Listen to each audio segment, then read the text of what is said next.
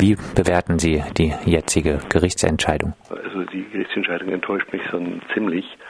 Das liegt dann erstens daran, dass wir nicht erreicht haben, was wir wollten, dass nämlich hier keine Schlüsselung stattfindet und damit eine Auswertung der gesamten Daten der Studierendenschaft. Das sind immerhin Daten aus 10, 15 Jahren studentischer Selbstverwaltung, inklusive der Wahldaten, die es insgesamt gibt zu den jeweiligen studentischen Wahlen.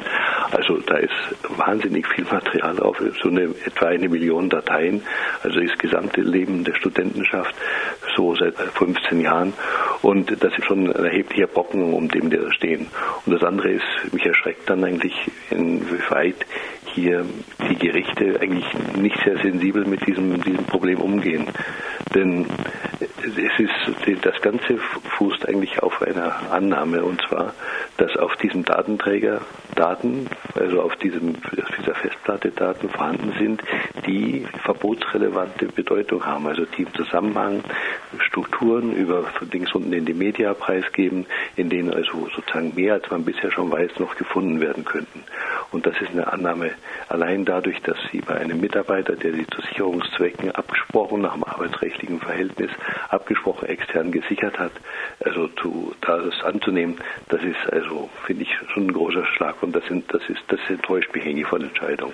Das äh, Gericht äh, führte nun aus, es seien keine Anhaltspunkte dafür ersichtlich, dass die äh, Verwaltungsdateien der verfassten Studierendenschaft vom Land Baden-Württemberg für andere Zwecke gespeichert und verwendet würden. Es sei vielmehr zu erwarten, dass das Land, sofern die äh, Dateien entschlüsselt werden könnten, diese nach Sichtung, wie im Fall des zwischenzeitlich ausgelesenen USB-Sticks, sperre und dann lösche und dies auch nachweise. Ein verhältnismäßiges Vorgehen erklärte also das Gericht. Äh, Sie würden sich äh, dieser Betrachtungsweise also nicht anschließen. Schließen wir nicht an, und zwar aus folgendem Grund. Wir haben ja hier so, das was ist, ist ja sozusagen die, eine Sichtung. Wir, sind, wir sprechen ja nicht nur Sichtung durch das Landeskriminalamt, also unter polizeigeschichtlichen Gesichtspunkten, ob Strafverfahren da sind, sondern wir sprechen hier auch davon, durch die Sichtung und Auswertung wird im Augenblick, also seit acht Monaten bald vorgenommen, vom Bundesamt für Verfassungsschutz in Köln und das ist vom Bundesinnenministerium beauftragt worden, diese Dateien auszuwerten, daraufhin, ob irgendwo relevante, verbotsrelevante Dateien da drauf sind. Also wir sprechen jetzt hier sozusagen auch mit dem Blick von den Geheimdiensten und vom Verfassungsschutz. Und da würde ich sagen, da habe ich also größte Bedenken darin, was der Verfassungsschutz als verbotsrelevant betrachtet oder nicht. Da gehen dann sozusagen die Ansichten dann wirklich auseinander. Was mich aber am, am meisten also berührt und das ist, das Gericht hat durchaus Sensibilität in einem Punkt wahrgelassen. Es sagt, auch wenn es nicht als besonders naheliegend erscheint, dass der Angestellte der, der Studierendenschaft die Daten betreffend die Stetigkeiten des Verbots, des verbotenen äh, Vereins versehentlich oder absichtlich auf der Datensicherung, also auf dem Backup, äh, hinzugespeichert hat, sagt er, so liegt es doch im Bereich des Möglichen. Ja, und das ist, das ist jetzt sozusagen die Umkehrung eigentlich dessen, was wir in unserem Rechtsstaat eigentlich jetzt als Prinzipien kennen, so wie ich das jedenfalls verstehe. Wenn hier sozusagen Anhaltspunkte wären, dass hier Sachen abgespeichert worden wären, um sie zu verstecken, absichtlich, unabsichtlich oder wie auch immer, und damit also sozusagen den Vereinszweck des links unten in die Media zu stützen, also den, dieses angenommene Vereins, dann könnte ich sowas sagen, aber das ist niemals irgendwo Sache oder Rede gewesen. Man hat nichts anderes als das, es ist nicht ausgeschlossen. Und ausgeschlossen, also und mit diesem Gesichtspunkt könnte man bei mir morgen in die Kanzlei einreiten, könnte man meine Mandantendateien durch, durchgehen und sagen, ja, es ist ja nicht ausgeschlossen drin ist. Und ich selbst könnte es nicht ausschließen. Wir wissen selber, wie, wie leicht Sachen gehackt werden können, was da an technischen Möglichkeiten da ist. Und deswegen finde ich es verkehrt, wenn man sozusagen sagt, es ist nicht ausgeschlossen. Ich denke, hier ist im Rechtsstaat die Polizei, die Exekutive, das Bundesinnenministerium in der Pflicht zu sagen, warum sie ganz konkret dahin wollen, ob sie konkrete Anhaltspunkte haben. Wenn sie das nicht haben, sollen sie das bitte sein lassen, sonst gibt es keinen Datenschutz mehr, sonst kann man sich das nicht vorstellen.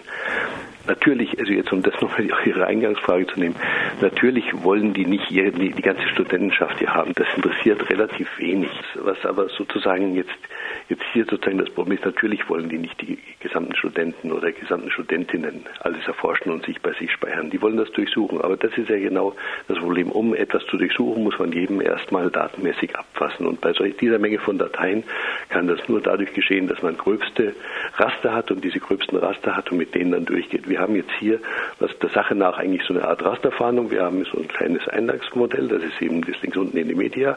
Da wird da alles eingeben und das wird dann quasi über diese gesamten Dateien darüber gelegt und dann versucht herauszukommen, was ist. Und wie die Raster funktionieren und wen die fehlerhafterweise mit tankieren, nicht tankieren und sonst was, das haben wir alles nicht mehr in der Hand. Und da wird eine Unmenge von Dateien und selbst wenn es am Schluss nur einige wenige, tausend oder sonst sind, die übrig bleiben, ja, wird eine Unmenge von, von Leuten eigentlich in diesen Dunstkreis hineingezogen durch mögliche Verdachtskriterien. Jetzt äh, hat das Freiburger Verwaltungsgericht die Hausdurchsuchung, in dessen Zuge die Datenbeschlagnahme stattfand, ja ursprünglich äh, selber angeordnet. Das äh, Gericht hatte nun also praktisch äh, das eigene Vorgehen äh, zu bewerten. Wie ist äh, diese Tatsache zu werten? Einen Befangenheitsantrag gemacht gehabt, der aber vom Gericht zurückgewiesen worden ist. Wir haben gesagt, äh, das ist hier sozusagen zwei unabhängige Verfahren voneinander und es, da würde man nicht keine Befangenheit sehen. Ich halte das für problematisch, aber Rechtsmittel haben wir in dem hier bei Befangenheitsanträgen, die abgelehnt werden, haben wir keins. Das kann nur sozusagen die nächste Instanz, das ist jetzt hier der Verwaltungsgerichtshof in Baden-Württemberg-Mannheim, entscheiden darüber, ob die Entscheidung dann insgesamt insgesamt hier äh, aufzuheben ist oder nicht. Ähm, wir könnten jetzt noch gegen die Ablehnung der Befangenheit könnten wir noch Befassungsbeschwerde machen. Gut, das ist eine Frage, inwieweit man jetzt das sozusagen auf diese Ebene hebt. Darum geht es eigentlich gar nicht. Es geht eigentlich wirklich um die Ebene, dass hier mit einem pauschalen, äh, konkreten Zugriff auf millionenfache Daten hier äh, Daten genommen werden, für die man eigentlich die man nie gesucht hat, da gab es nie irgendwo in dem ganzen, in der ganzen Verfügung von 21 Seiten, gab es nie einen Hinweis dazu, dass die Studentenschaft in irgendeiner Weise damit beteiligt wäre. Und nur weil man sie aus Zufall jetzt bekommen hat, dann sucht man jetzt. Ich nenne das eine gezielte Suchung, eine gezielte Suche nach Zufallsfunden. Und das finde ich rechtlich problematisch, eigentlich unzulässig. Die Entscheidung des Verwaltungsgerichts ähm, fiel ja jetzt im Zuge äh, eines Verfahrens um den äh, vorläufigen Rechtsschutz.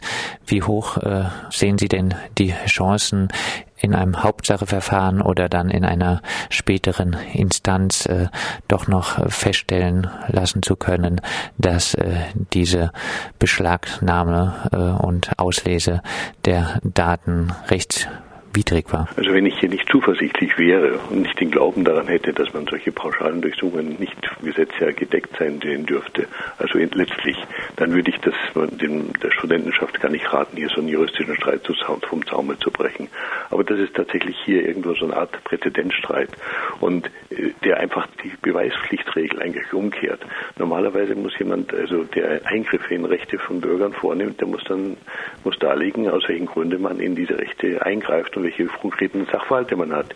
Hier der einzige Sachverhalt ist der, dass aufgrund dieser, dieser, dieses Auffindens, dieses Auffindens Ortes, dass man sagt, okay, es könne nicht ausgeschlossen werden. Es sei sogar, wie das Verwaltungsgericht sagt, nicht sehr wahrscheinlich, aber es kann nicht ausgeschlossen werden. Das kann keine Rechtsgrundlage sein. Das ersetzt nicht eine Rechtsgrundlage. Die Rechtsgrundlage heißt Paragraph 4 Vereinsgesetz, diese Beweismittel müssen von Bedeutung sein können also von Bedeutung sein können. Und da muss man jetzt belegen, warum das von Bedeutung sein kann so nach dem bisherigen kann ich das nicht sehen. Und ich hoffe jetzt hier, dass, das machen wir jetzt hier, wir machen eine Beschwerde zum Verwaltungsgerichtshof und hoffen, dass wir da hier erfolgreicher sind. Das gilt übrigens auch für das Berliner Verfahren. Die Berliner äh, Verwaltungsrichter, die, die wir bemüht haben gegenüber dem gegen dem Bundesministerium des Inneren und dem Bundesamt für Verfassungsschutz, die haben sich überhaupt nicht in der Sache auseinandergesetzt damit. Die haben einfach nur gesagt, es gibt hier einen Freiburger Beschlagnahmebeschluss, der ist vom 21. August 2017. Das reicht uns völlig. Der besteht weiterhin und solange dieser besteht, darf man immer alles durchsuchen, was in diesem Zusammenhang gekommen ist. Da finde ich, da äh, wird sozusagen sehr mit großer Elle bemessen. Und deswegen bin ich eigentlich umso mehr enttäuscht, dass jetzt hier der Freiburger Entschluss zwar durchaus sensibler und skrupelhafter mit dem Problem umgeht, aber letztlich in der Sache eigentlich da genauso gleich zu bewerten ist. Das sagt Rechtsanwalt Udo Kaus. Er vertritt die verfasste Studierendenschaft in der Angelegenheit der Datenbeschlagnahme im Zuge des Indimedia links unten Verfahrens. Im Zuge dessen wurden zahlreiche Daten auch der verfassten Studierendenschaft Freiburg beschlagnahmt. Und der Rechtsweg wird also fortgesetzt.